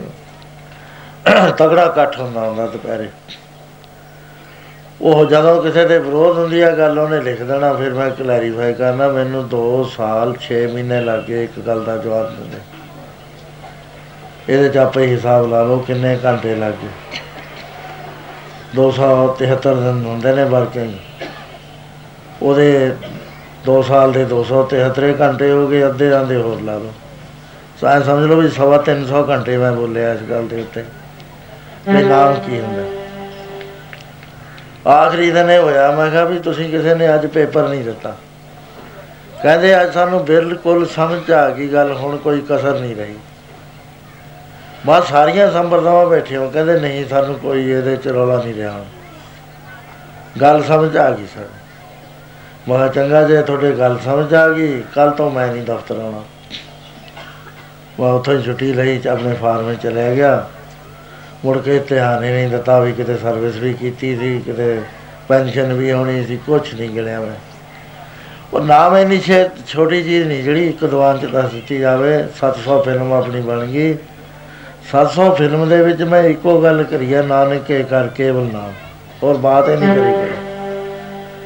ਹੁਣ ਆਹ ਮੈਗਜ਼ੀਨ ਨਿਕਲਦਾ, ਇਹਦੇ 'ਚ ਹੋਰ ਬਾਤ ਇਹ ਕੋਈ ਨਹੀਂ, ਨਾਮ ਦੀ ਗੱਲ ਹੈ ਇਕੱਲੇ ਦੀ। ਉਹਦੇ ਚਾਹੇ ਕੱਪੜੇ ਰੂਪ ਰੰਗ ਕਹੇ ਜਿਹੇ ਬਣਾਈ ਜਾ, ਅੰਡਰਲਾਈਨ ਆਈਡੀਆ ਸਾਰਾ ਨਾਮ ਦਾ ਚੱਲ ਰਿਹਾ। ਸੋ ਸਾਡੇ ਜੋ ਨਾਮ ਦਾ ਤਰੀਕਾ ਹੈ ਉਹ ਇਹ ਹੈ ਕਿ ਅਸੀਂ ਅੰਮ੍ਰਿਤ ਛਕਦੇ ਹਾਂ, ਪੰਜ ਪਿਆਰੇ ਸਾਨੂੰ ਮੰਤਰ ਦਿੰਦੇ ਨੇ। ਬਾਕੀ ਸੰਸਾਰ ਨੂੰ ਕੋਈ ਦੀਵਾਰ ਨਹੀਂ ਕਰ ਸਕਦਾ ਵੀ ਐਂ ਹੀ ਕਰੋ, ਸਾਡੇ ਵਾਲਾ ਰਾਹ ਲਓ। ਇਹ ਤਾਂ ਖਿੱਚਾ ਖਿੱਚੀ ਹੋ ਜਾਂਦੀ ਹੈ, ਅਣਜਾਣ ਪੁਣਾ। ਮਹਾਰਾਜ ਕਹਿੰਦੇ ਜਿੱਤ ਦੁਆਰੇ ਉਭਰੇ ਅਤੇ ਤਹਿਰੇ ਉਭਰ, ਜਿੱਥੋਂ ਦੀ ਲੰਘ ਸਕਦਾ ਇਹ ਵਾਹਿਗੁਰੂ ਲਗਾ ਰਹੇ ਸਾਰਿਆਂ ਨੂੰ। ਜੱਗ ਜਲ ਰਿਹਾ, ਬਾਰ ਬਾਰ ਬੇਨਤੀ ਕਰਦੇ ਨੇ। ਗੱਲ ਇਹ ਹੈ ਕਿ ਅਸੀਂ ਨਾਮ ਦੀ ਪ੍ਰਾਪਤੀ ਕਰਕੇ ਨਾਮ ਦੇ ਨਾਲ ਸਾਡੀਆਂ ਨੇਤਰ ਸਾਡੇ ਖੁੱਲ੍ਹਣੇ ਨੇ, ਸਾਡੀ ਸੁਰਤ ਬਰੀਕ ਹੋਣੀ ਹੈ, ਇਹ ਸੁਰਤ ਬ ਬਦਲ ਜਾਣੀ ਹੈ, ਨਵੀਂ ਸੁਰਤ ਪੈਦਾ ਹੋਣੀ ਹੈ। ਤਿੱਥਾ ਕੜੀ ਹੈ ਸੁਰਤ, ਮਤ, ਮਨ, ਬੁੱਧ, ਚਾਰ ਚੀਜ਼ਾਂ ਪ੍ਰਕਿਰਤਕ ਨੇ ਸਾਡੇ ਸਰੀਰ ਦੇ ਅੰਦਰ। ਹੁਣ ਪ੍ਰਕਿਰਤਕ ਛੱਡ ਕੇ ਐਂਟੀ ਮੈਟਰ ਚੀਜ਼ਾਂ ਸਾਡੇ ਅੰਦਰ ਪੈਣੀਆਂ ਪੈਦਾ ਹੋਣੀਆਂ, ਇਹਨਾਂ ਦੇ ਨਾਮ ਵੀ ਬਦਲ ਜਾਣੇ ਆ। ਤਿੱਥਾ ਕੜੀ ਹੈ ਸੁਰਾਂ ਸਿੱਧਾ ਕੀ ਸੁਧ, ਉਹ ਬੁੱਧੀ ਸਾਡੇ ਅੰਦਰ ਆਉਣੀ ਹੈ ਜਿਹਦੇ ਨਾਲ ਅਸੀਂ ਪਰਮੇਸ਼ਰ ਦੇਖਣਾ, ਉਹ ਅੱਖਾਂ ਸਾਨੂੰ ਮਿਲਣੀਆਂ ਜਿਹਦੇ ਵਿੱਚ ਅਸੀਂ ਘੱਟ ਘੱਟ ਵਿਆਪਕ ਵਾਹਿਗੁਰੂ ਦੇਖਣਾ, ਉਹ ਕੰਨ ਮਿਲਦੇ ਨੇ ਜਿਹਦੇ ਨਾਲ ਅਸੀਂ ਗੁਜ਼ਾਰ ਪੈਂਦੀ ਸ਼ਬਦ ਦੀ ਹਰ ਵਕਤ ਸੁਣਨੀ ਹੈ। ਕਿਉਂਕਿ ਸ਼ਬਦ ਮਹਾਰਾਜ ਕਹਿੰਦੇ ਪ੍ਰਥਮ ਓਂਕਾਰ ਤਿਨਕਾ ਸੋ ਧੁਨ ਪੂਰ ਜਗਤ ਮੋਹਰਾ, ਉਹ ਧੁਨ ਸਾਰੇ ਸੰਸਾਰ ਦੇ ਅੰਦਰ ਭਰੀ ਪਈ ਹੈ। ਉਹ ਧੁਨ ਜੇ ਪ੍ਰਗਟ ਨਹੀਂ ਨਾ ਹੁੰਦੀ, ਬਿਨ ਸ਼ਬਦ ਅੰਤਰ ਹਨੇਰਾ, ਨਾ ਬਸ ਲਏ ਨਾ ਚੁੱਕੇ ਫੇਰਾ, ਸਤਿਗੁਰ ਹੱਥ ਕੁੰਜੀ ਹੋਰ ਤਦਰ ਖੁੱਲ੍ਹੇ ਨਹੀਂ, ਗੁਰ ਪੂਰੇ ਭਾਗ ਮਿਲਾਵਣਿਆ। ਲੇਕਿਨ ਮਿਲਦੀ ਹੈ ਨਾਮ ਤੋਂ ਹੀ ਹੈ ਸਾਰੀਆਂ ਚੀਜ਼ਾਂ। ਸੋ ਮਹਾਰਾਜ ਕਹਿੰਦੇ ਤੂੰ ਨਾਮ ਲੈਣ ਆਇਆ ਸੀ ਇੱਥੇ, ਨਾਮ ਜਪਣ, ਜਿਸ ਵਕਰ ਕੋ ਲੈਣ ਤੂੰ ਆਇਆ ਰਾਮ ਨਾਮ ਸੰਤਨ ਕਰ ਪਾ ਤਾਜੇ ਭਗਵਾਨ। ਹੁਣ ਮੁੱਲ ਕੀ ਦੇਣਾ ਇਹਦਾ?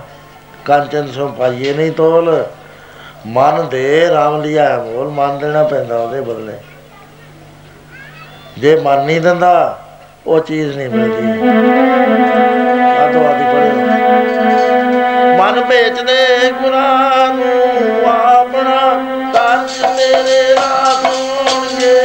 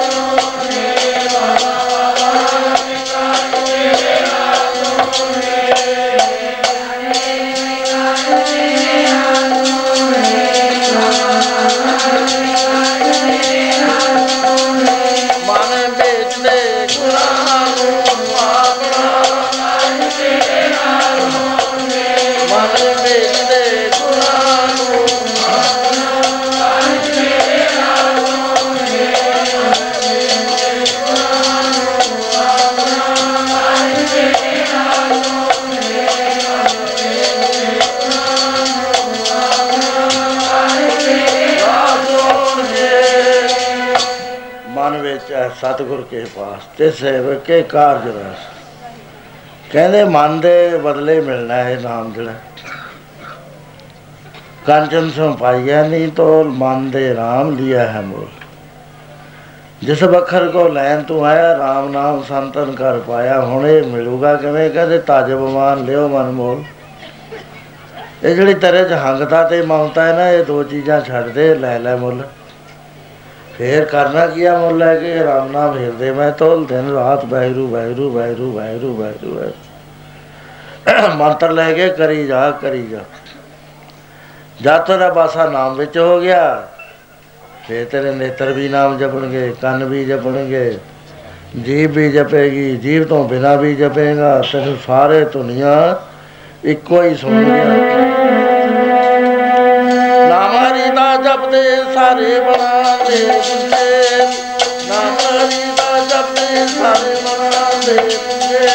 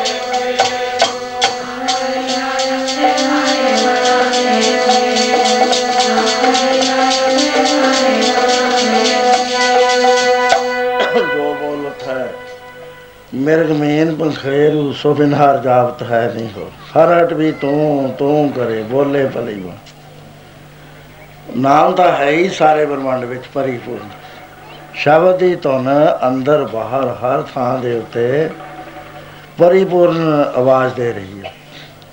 ਪ੍ਰਥਮ ਓਂਕਾਰ ਤੈਨੂੰ ਕਹਾ ਸੋ ਧੁਨ ਪੂਰ ਜਗਤ ਮੋਰਾ। ਉਹ ਪ੍ਰਗਟ ਨਹੀਂ ਹੁੰਦੀ,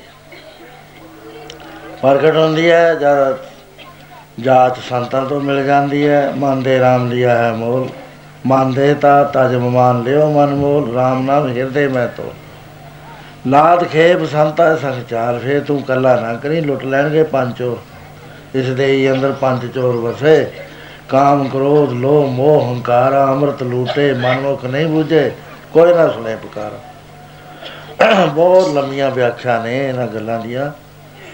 ਮਤਲਬ ਇਹ ਹੈ ਕਿ ਉਹ ਲੁੱਟ ਲੈਂਦੇ ਨੇ, ਚਾਹੇ ਇਕੱਲੇ ਦਾ ਨਾਮ ਨਹੀਂ ਚੱਲਣ ਦਿੰਦੇ। ਅਨੇਕਾਂ ਕਿਸਮ ਦੀ ਮਾਇਆ ਆ ਕੇ ਗਿਰ ਜਾਂਦੀ ਆ ਉੱਥੇ। ਆਦਮੀ ਭੁੱਲ ਜਾਂਦਾ ਹੈ, ਭੁੱਲਿਆ ਹੋਇਆ ਆਇਆ ਤਾਂ ਨਾਮ ਜਪਣ ਸੀ, ਪਰ ਮਾਇਆ ਦੇ ਵਿੱਚ ਹੋ ਗਿਆ ਲੁਪਤ। ਮਹਾਰਾਜ ਕਹਿੰਦੇ ਤਾਜ ਮਾ ਇਹ ਲਾਦ ਖੇਬ ਸੰਤਾ ਸੰਗਚਾਲ ਅਵਰ ਤਿਆਗ ਵਿਖਿਆ ਜੰਜਾਲ। ਵਿਉ ਦੇ ਜਿਹੜੇ ਜੰਜਾਲ ਤਾਂ ਆਪਣੇ ਆਲੇ ਦੁਆਲੇ ਪਾਏ ਹੋਏ ਨੇ ਨਾ, ਇਹਨਾਂ ਨੂੰ ਛੱਡ ਦੇ, ਇਹ ਤੇਰੇ ਕਿਸੇ ਕੰਮ ਨਹੀਂ ਆਉਣਾ। ਤੈਨੂੰ ਨਰਕਾਂ 'ਚ ਲੈ ਜਾਣਗੇ, ਭੂਤ ਪ੍ਰੇਤ ਬਣਾ ਦੇਣਗੇ, ਸੱਪ ਬਣਾ ਦੇਣਗੇ। ਅੰਤ ਕਾਲ ਜੋ ਲਛਮੀ ਸਿਮਰਾ ਐਸੀ ਚਿੰਤਾ ਮੈਂ ਜੇ ਮੇਰਾ ਸਰਪ ਜੌਨ ਬਲ ਬਲ ਉਤਰੇ। ਜੰਜਾਲ ਛੱਡ ਦੇ, ਛੱਡ ਕੇ ਸਿੱਧਾ ਹੋ ਕੇ ਨਾਮ ਜਪ, ਤੇਰੇ ਨੇਤਰ ਖੁੱਲ੍ਹ ਜਾਣਗੇ ਅੰਦਰਲੇ। ਜਦੋਂ ਖੁੱਲ੍ਹੇ ਇਹ ਵੀ ਸੰਸਾਰ ਤੋਂ ਦੇਖਦੇ ਹਰ ਕਾ ਰੂਪ ਹੈ, ਹਰ ਰੂਪ ਨਜ਼ਰੀ ਆਇਆ। ਜਦੋਂ ਦੇਵ ਕੰਨ ਖੁੱਲ੍ਹ ਗਏ, ਤੈਨੂੰ ਧੁਨ ਸੁਣਾਈ ਦੇਵੇਗੀ। ਧੁਨਵੇਂ ਧਿਆਨ ਧਿਆਨਵੇਂ ਜਾਣਿਆ ਗੁਰਮੁਖ ਕਥ ਕਹਾ। ਉਹ ਧੁਨ ਕਿਹੜੀ ਸੁਣਾਈ ਦਿੰਦੀ ਹੈ? ਇਹ ਬੰ ਬੰਦਗੀ ਕਰਨ ਵਾਲੇ ਮਹਾਂਪੁਰਸ਼ ਜਦੋਂ ਉਹਨੂੰ ਦੇਖਦੇ ਨੇ ਫਿੱਟ ਫਾਰ, ਫਿਰ ਦੱਸ ਦਿੰਦੇ ਨੇ ਆਹ ਧੁਨ। ਨਹੀਂ ਪਹਿਲਾਂ ਨਹੀਂ ਡੀਕਆਊਟ ਕਰਦੇ। ਬਹੁਤ ਸੀਕਰਟ ਬਾਤਾਂ ਨੇ। ਆਦਮੀ ਦਾ ਕੁਛ ਖੋਜ ਦਾ ਉਤਸ਼ਾਹ ਮਾਰਿਆ ਜਾਂਦਾ ਜੇ ਪਹਿਲਾਂ ਸਾਰੀਆਂ ਗੱਲਾਂ ਦੱਸ ਦੇ ਨਾ। ਕਿਤਾਬਾਂ 'ਚ ਲਿਖੀਆਂ ਹੁੰਦੀਆਂ, ਤੁਹਾਨੂੰ ਕੀ ਕਿਹੜੀ ਕਿਤਾਬ ਹੈ ਜਿਹੜੀ ਤੁਹਾਨੂੰ ਲਿਖ ਦਊ? ਆਵਾਜ਼ੇ ਦੀ ਸੁਰ ਵੱਜਦੀ ਆ, ਕੋਈ ਲਿਖ ਕੇ ਦਿਖਾਓ। ਲਿਖੀ ਨਹੀਂ ਜਾਂਦੀ। ਸੋ ਇਸ ਤਰ੍ਹਾਂ ਅਵਰ ਤਿਆਗ ਵਿਖਿਆ ਜੰਜਾਲ। ਜਦ ਸੰਸਾਰ ਤੋਂ ਜਾਏਗਾ, ਇੱਥੇ ਵੀ ਧੰਨ ਧੰਨ, ਦਰਗਾਹ 'ਚ ਵੀ ਧੰਨ ਧੰਨ। ਧੰਨ ਧੰਨ ਕਹਿਆ ਸਭ ਕੋਈ ਮੁਖ ਉਜਲ ਹਰ ਦਰਗੇ। ਪਰ ਮਹਾਰਾਜ ਕਹਿੰਦੇ ਇੰਨਾ ਕੁਛ ਕਰਨ ਦੇ ਬਾਵਜੂਦ ਇਹ ਵਪਾਰ ਬਿਰਲਾ ਵਪਾਰ ਹੈ। ਜਿਹੜਾ ਵਪਾਰੀ ਹੈ ਕੋਈ ਬਿਰਲਾ ਬਿਰਲਾ ਸੱਚੇ ਨਾਮ ਦੇ ਬਹੁਤ ਘੱਟ ਵਪਾਰੀ।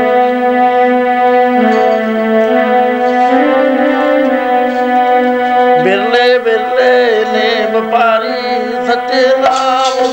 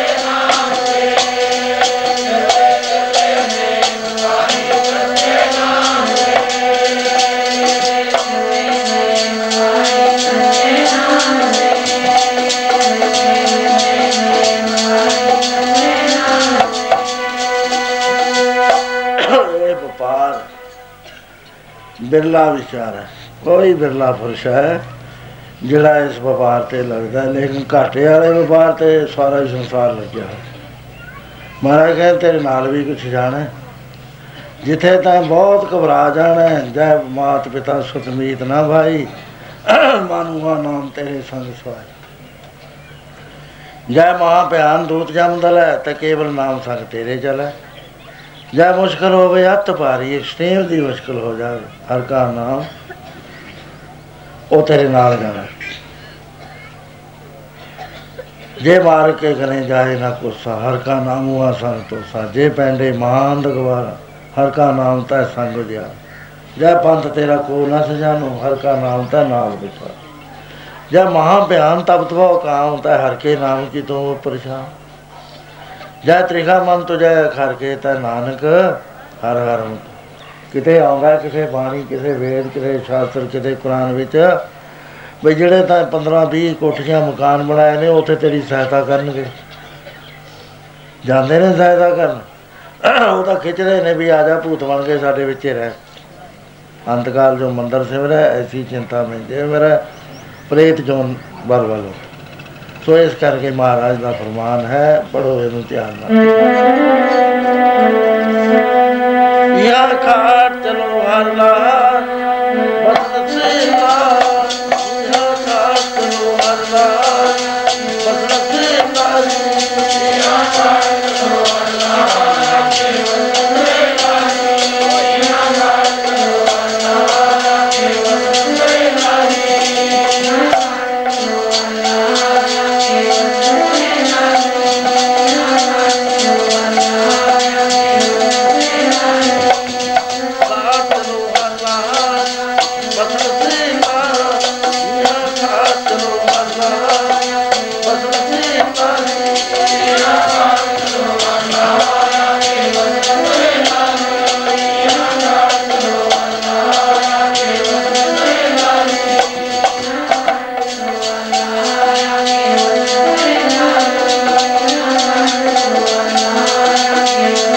Yeah.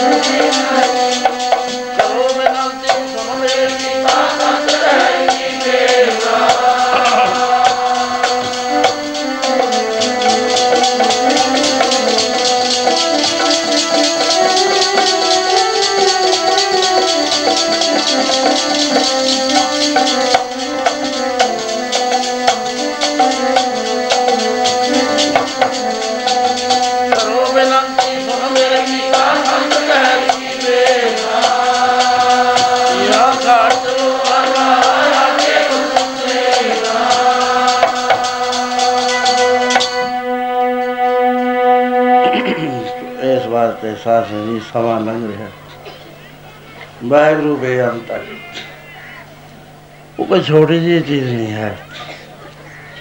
वो नाम का ला कट लो तो बेअंत सृष्टियाँ कोई अंत ही नहीं है। महाराज कहते की दसीए थानू,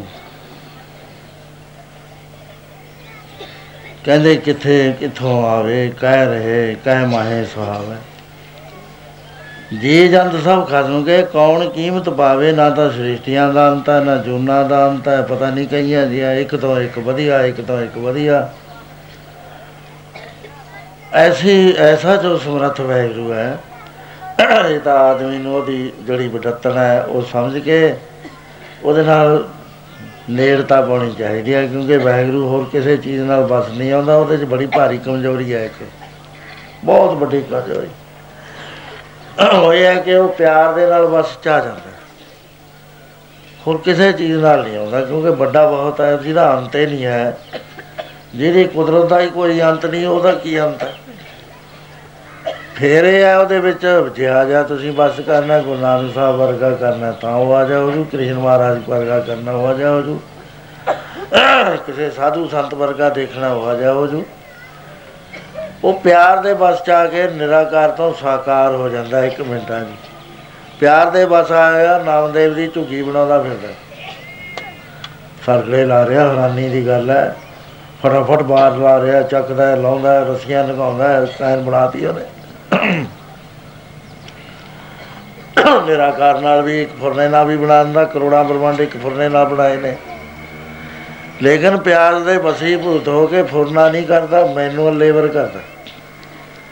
ਨਾਮ ਦੇ ਦੇਹ ਕੋਲ ਆ ਕੇ ਦੁੱਧ ਪੀਂਦਾ, ਨਾਲ ਗੱਲਾਂ ਕਰਦਾ। ਕਹਿੰਦੇ ਨਾਮਦੇਵ ਜੇ ਕਹੇ ਤਾਂ ਗਊ ਜਿਉਂ ਦੀ ਕਰਦਾ, ਕਹਾ ਕਹੇ ਤਾਂ ਰਾਜੇ ਨੂੰ ਇਹ ਖਤਮ ਕਰਦਾ, ਧਰਤੀ ਉੱਤੇ ਧਰਨਾ ਪੁੱਠੀ ਕਰਦਾ, ਧਰਤੀ ਆਬਾਦੀਆਂ ਦੇ ਥਾਂ 'ਤੇ ਪਾਣੀ ਕਰਦਾ, ਪਾਣੀਆਂ ਦੇ ਥਾਂ 'ਤੇ ਆਬਾਦੀ ਕਰਦਾ। ਗੱਲਾਂ ਕਰਦਾ ਵਾਹਿਗੁਰੂ ਆਪਣੇ ਪਿਆਰੇ ਨਾਲ, ਨਾਲ ਕਹਿ ਰਿਹਾ ਛੋਟੀ ਛੋਟੀਆਂ ਗੱਲਾਂ। ਮੰਦਰ ਦੇ ਵਿੱਚ ਧੱਕੇ ਮਾਰ ਕੇ ਪਿੱਛੇ ਕਰਤਾ, ਉਹ ਕਹਿੰਦਾ ਵੀ ਮੈਨੂੰ ਫਿਰ ਛੋਟੀ ਜਾਤ 'ਚ ਕਿਉਂ ਪੈਦਾ ਕਰਿਆ ਸੀ? ਛਿਪੇ ਕੇ ਜਨਮ ਹੋਏ ਕਾਹੇ ਕੁਆਇਆ, ਇਹ ਠੱਪੇ ਕੱਪੜਿਆਂ 'ਤੇ ਲਾਉਣ ਵਾਲੇ ਦੇ ਜਨਮ ਵਿੱਚ ਮੈਨੂੰ ਕਿਉਂ ਭੇਜਿਆ ਸੀ? ਲੈ ਕਮਲੀ ਚਲਿਆ ਪੁਲਟਾਏ, ਛੀਪ ਦੇ ਹੋਏ ਪਾਸੇ ਬੈਠਾ ਜਾਏ, ਜਿਉਂ ਜਿਉਂ ਨਾਮਾ ਹਰ ਗੁਣ ਉਚਰਾ ਭਲ ਚਨਾ ਕਹੋ ਦਿਉਰਾ ਫੇਰ ਦਿਉਰਾ ਫੇਰਦਾ। ਉਹ ਨਾਲ ਰਹਿੰਦਾ, ਹਰੇਕ ਬੰਦੇ ਦੀ ਗੱਲ ਸੁਣਦਾ, ਹਰੇਕ ਬੰਦੇ ਨੂੰ ਸੈਟਿਸਫਾਈ ਕਰਦਾ। ਜਿਹੜਾ ਇਹੋ ਜਿਹਾ ਮਿੱਤਰ ਹੈ ਸੰਗ ਸਾਈ ਸੁਹਾਵੇ ਨਾ ਚੀਤ, ਉਹ ਚਿੱਤ ਨਹੀਂ ਆਉਂਦਾ। ਜਿਹੜੇ ਪੰਜ ਚੋਰ ਲੁੱਟ ਕੇ ਬਰਬਾਦ ਕਰ ਦਿੰਦੇ ਨੇ ਉਹਦਾ ਨਾਲ ਸਾਡੀ ਪ੍ਰੀਤ ਹੈ। ਸੰਗ ਸਾਈ ਸੁਹਾਵੇ ਨਾ ਚੀਤ ਜੋ ਬਹਿਰਾਈ ਤਾਂ ਸਿਓ ਪ੍ਰੀਤ, ਉਹਦੇ ਨਾਲ ਪ੍ਰੀਤ ਲਾ ਲੈਂਦੇ ਹਾਂ। ਇਹ ਇਸੇ ਪ੍ਰੀਤ ਨੂੰ ਮਹਾਰਾਜ ਕਹਿੰਦੇ ਚੱਕ ਕੇ ਤੂੰ ਵਾਹਿਗੁਰੂ ਨਾਲ ਲਾ ਲੈ, ਫਿਰ ਇੱਥੇ ਲਾਹ ਖੱਟ ਜਾਏਗਾ। ਅੱਗੇ ਜਾ ਕੇ ਜਿੱਥੇ ਵੀ ਰਹਿਣਾ ਬੜਾ ਸਹੇਲਾ ਹੋ ਜਾਏਗਾ। ਪੜ੍ਹੋ ਨਾਲ ਸਾਹਿਬ।